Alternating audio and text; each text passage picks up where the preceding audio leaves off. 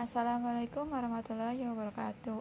Perkenalkan, nama saya Ainun Hasanah, NIM 19230014. Di sini saya akan menjawab soal UTS nomor 1. Karena wilayah daerah di Indonesia yang menyebar luas membuat sulit untuk mengakses seluruh wilayah.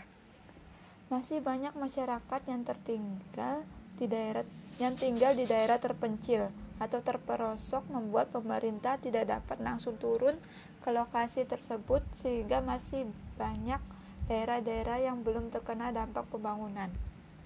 Dan juga adanya kepentingan yang dilakukan oleh pihak-pihak tertentu yang mengakibatkan daerah terpencil masih tertinggal dalam segi pembangunan, kurangnya akses informasi, dan kepedulian suatu pemerintahan dalam mengurus masyarakatnya sehingga sumber dana tidak mencukupi apabila jika pemerataan pembangunan dilakukan dalam sekali proses.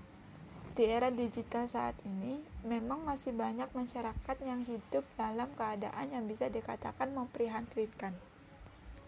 Seperti kemiskinan, tempat tinggal yang kumuh, seperti gambar yang terlampir di lembar soal.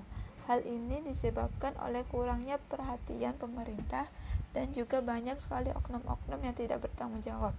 Ketiga, ketika pemerintah menyalurkan dana bantuan kepada masyarakat, sehingga dana, tersebut tidak disalurkan dengan semestinya kepada mereka.